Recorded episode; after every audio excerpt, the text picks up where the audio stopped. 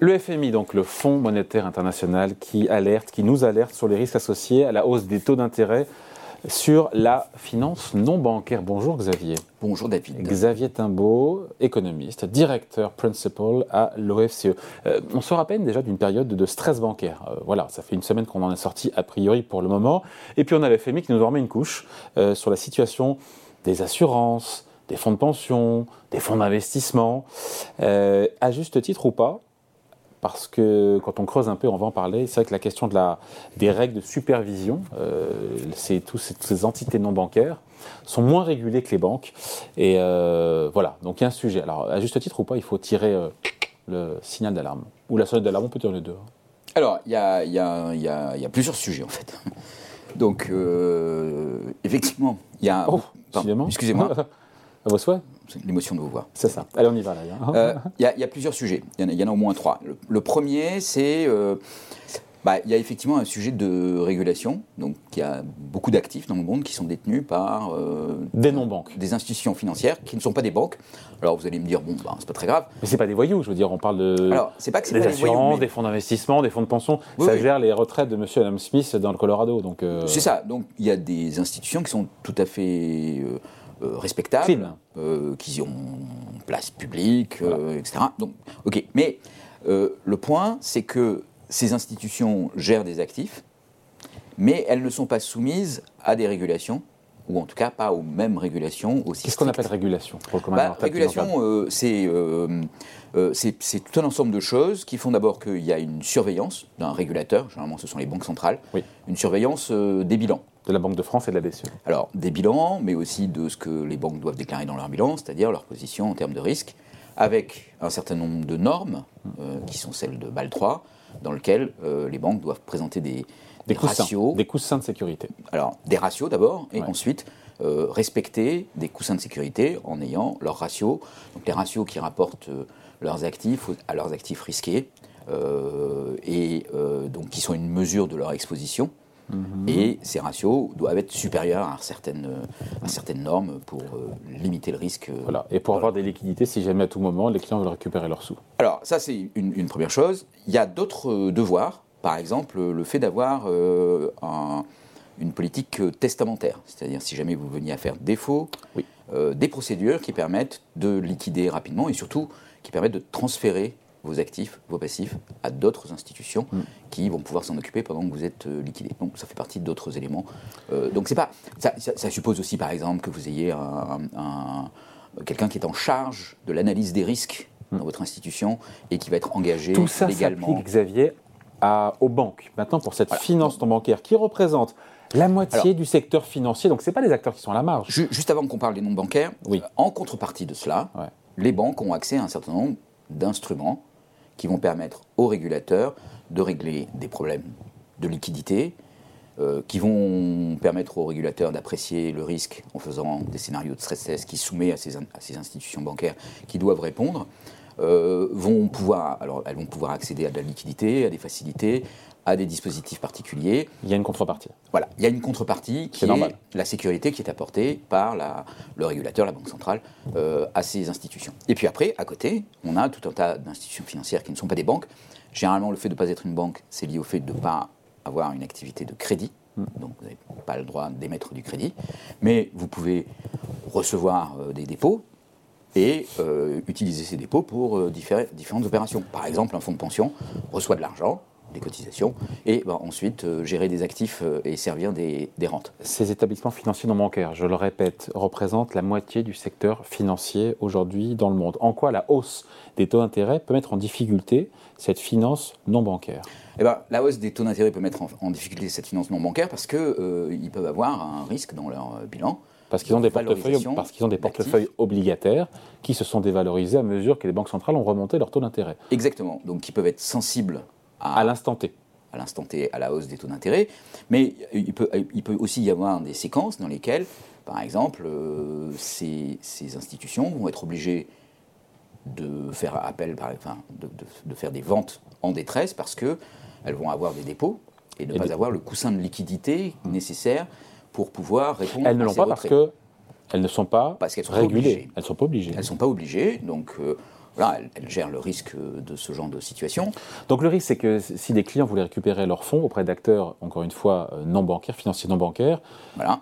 que ces acteurs doivent revendre un peu comme l'a fait SVB, d'ailleurs la banque SVB américaine, qui a revendu euh, dans l'urgence parce que ses clients voulaient récupérer euh, ses sous, nos clients, clients start-up dans le cadre de SVB, vente, revente d'un portefeuille avec une moins-value, grosse moins-value, en milliards pour SVB, et donc c'est là que ça peut... Alors, c'est là que ça pose un problème pour l'institution en question. Oui. Un problème d'accès à la liquidité et, de perte, mais surtout un problème de domino. C'est ça. Parce qu'une fois que vous vous mettez à vendre en détresse des actifs, par exemple des bons du Trésor, bah, donc des actifs qui sont a priori plutôt sûrs, oui. ça va provoquer euh, un signal que d'autres vont interpréter comme bah, un problème. Donc, soit des gens vont retirer des dépôts parce que vous avez dans votre portefeuille beaucoup de ces, de ces titres-là, soit euh, d'autres gens vont se mettre à vendre leur, leur, euh, bon du trésor parce que ça ne correspond plus à leur stratégie. C'est un marché qui est très liquide, donc euh, a priori, il y a oui, mais c'est un marché qui est très liquide, mais qui va quand même. Le, problème, c'est que quand les prix commencent à,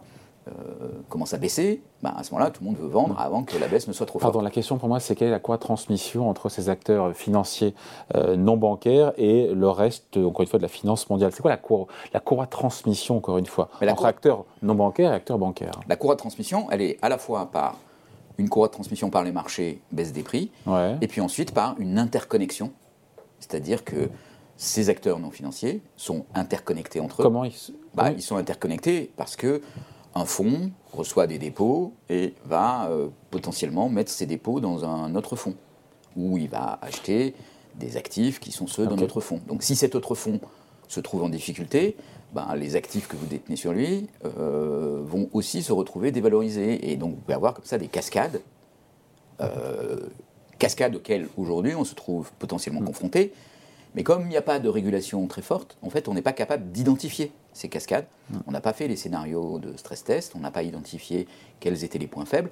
Ce qui fait que les régulateurs ben, craignent qu'il se passe quelque chose qu'il n'ait pas été en mesure de détecter. Donc la FMI a raison de tirer la sonnette d'alarme. Alors, il a, il a raison pour, euh, pour deux autres raisons principales. La première, c'est que quand on regarde ce qui s'est passé depuis 2008, on a augmenté la régulation sur les banques.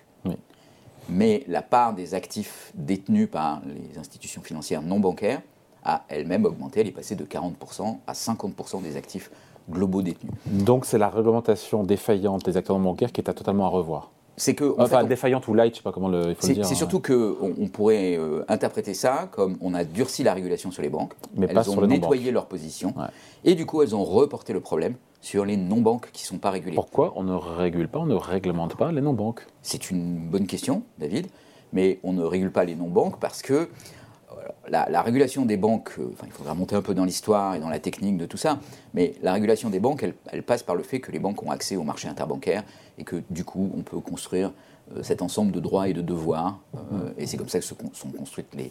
Parce que les banques se prêtent sur le marché interbancaire. Voilà, et puis c'est associé à cette délégation du monopole de la création de la monnaie par la distribution de crédit, qui permet aussi hmm. d'imposer légalement euh, des contraintes aux banques. Ah, ah, si demain vous dites euh, à vos amis, écoutez, j'ai des bonnes idées d'investissement, euh, prêtez-moi de l'argent et faites-moi confiance, ben, vous devenez un fonds d'investissement et vous n'avez pas forcément envie de vous soumettre à des, à des régulations bancaires plutôt contraignantes, plutôt coûteuses. vous voyez, donc il y aura une histoire de taille. Si vous êtes un petit fonds d'investissement, vous ne serez pas soumis à régulation. Rappelez-vous, c'est aussi ça l'argument qu'il y avait sur SVB voilà, il y, a quand même l'idée que, bah, oui, on pourrait tout réguler, mais que c'est quand même coûteux, compliqué, lourd de tout réguler. Voire, si on ne fait rien, voire impossible, parce que si vous installez au Panama euh, et que vous vous proposez comme euh, fonds d'investissement, bah, il va falloir vous réguler avec la législation du Panama. Hmm. Ce qui va être compliqué. Ou alors Parce que les clients ont envie d'acheter un fonds euh, immatriculé au Panama, après c'est aussi aux clients de... De prendre leurs responsabilités, tout à fait. Mais, mais la, la, question n'est pas... Alors, si, d'ailleurs, la question, elle est là, elle est quand même sur euh, est-ce que les clients prennent leurs responsabilités d'un côté? Donc là, on aurait envie de dire, ben, tant pis, on laisse faire. Après mm. tout, ils ont fait des choix, ils ont fait des choix. C'est pas régulé. Ils auraient pu choisir des supports régulés et mm. donc être euh, sous la garantie implicite ou, explicite euh, des autorités de régulation. Mais le problème, c'est que donc on pourrait dire ça et laisser faire. Mais quand on fait ça, on prend le risque d'une crise financière. Il y a un effet systémique qu'on veut absolument éviter. Et là, il y a le risque de socialiser les pertes, vous savez, et, de ne pas avoir en échange... la, socialisation des, la socialisation des gains. Des gains, ou en tout cas la régulation de, de, ce qui se passe quand tout va bien. Cette asymétrie est quand même problématique, mais juste pour finir, est-ce que cette finance bancaire, c'est la question qu'on se pose aujourd'hui sur Boursorama, nous emmène ou pas dans le mur si on ne fait rien en termes de réglementation pour réguler ces acteurs non bancaires? Bah, on peut, ne peut pas dire qu'elle nous emmène dans le mur aujourd'hui, parce que je vous ai amené le chapitre 2 du rapport du FMI sur la stabilité financière. Je vais vous le laisser, oui. pour le regarder. Le on va dormir dessus. Le FMI aujourd'hui, si vous regardez l'argumentation, dit ben, potentiellement il y a quand même tout un tas de choses qui ne sont pas régulées. Il y a quelques cas euh, qu'on peut regarder qui nous inquiètent un peu, ce qui s'est passé au Royaume-Uni au moment où il y a eu une tension très forte, vous vous rappelez, quand mm, mm. Euh, la Première ministre avait annoncé euh, un plan de C'est notre sujet, ça, va. Mais non, c'est exactement le même sujet. C'est une erreur de politique économique qui entraîne une panique. Mais ça avait entraîné une hausse des, taux souverains. Oui. Et cette hausse des taux souverains avait révélé que dans des fonds de pension britanniques, il y avait un vrai risque il y avait du levier. Il plus, plus qu'il y avait. Non, mais il y avait, il y avait simplement un, vrai risque d'accès de, à la liquidité pour ces fonds de pension euh, britanniques. Et la Banque d'Angleterre a dû intervenir, c'est-à-dire fournir à des, des, institutions non régulées les mêmes garanties qu'elles donnent aux banques. Et ça, ça pose un autre problème. C'est que, oui, si vous dites demain les fonds de pension, les fonds d'investissement ont accès à la liquidité euh, offerte par la Banque centrale aux mêmes conditions que les banques, mais sans avoir les contreparties ah, en termes de régulation, bah, vous créez euh, là pour le coup un avantage concurrentiel euh, considérable. Et puis vous prenez le risque que ces fonds prennent beaucoup beaucoup de risques. Hmm. Et puis, euh, bah, quand ils sont en faillite, ils vous laissent avec la faillite sur les bras. et l'ardoise. et l'ardoise, avec une partie qui sera socialisée. Et voilà. Mais donc, pourquoi on doit s'inquiéter? Ben, On doit s'inquiéter parce qu'il y a cette possibilité et que dans quelques études de cas, on se rend compte que oui, les banques centrales en fait, sont forcées d'intervenir. Donc il y, a, vraiment cette, y a, vraiment, enfin, je ne sais pas si vous vous rappelez de cette citation de Keynes, mais quand vous devez 1000 euh, dollars à la banque, vous avez un problème. Quand vous devez 10 millions de dollars à la banque, elle, a un problème. Oui. Et là, on est un peu dans ce cas-là, c'est-à-dire que quand vous êtes un acteur euh, potentiellement systémique, bah, la banque centrale a un problème avec vous parce qu'elle elle va être obligée de vous soutenir pour éviter l'effet domino et ça va vous permettre de pouvoir utiliser ça comme un levier potentiellement pour faire tout un tas de choses, soit par accident, soit délibérément. Voilà, merci beaucoup. Explication, décryptage, point de vue signé. Xavier beau économiste et directeur principal de l'OFCE. Merci. Merci David. Je vous laisse le rapport cool. du FMI.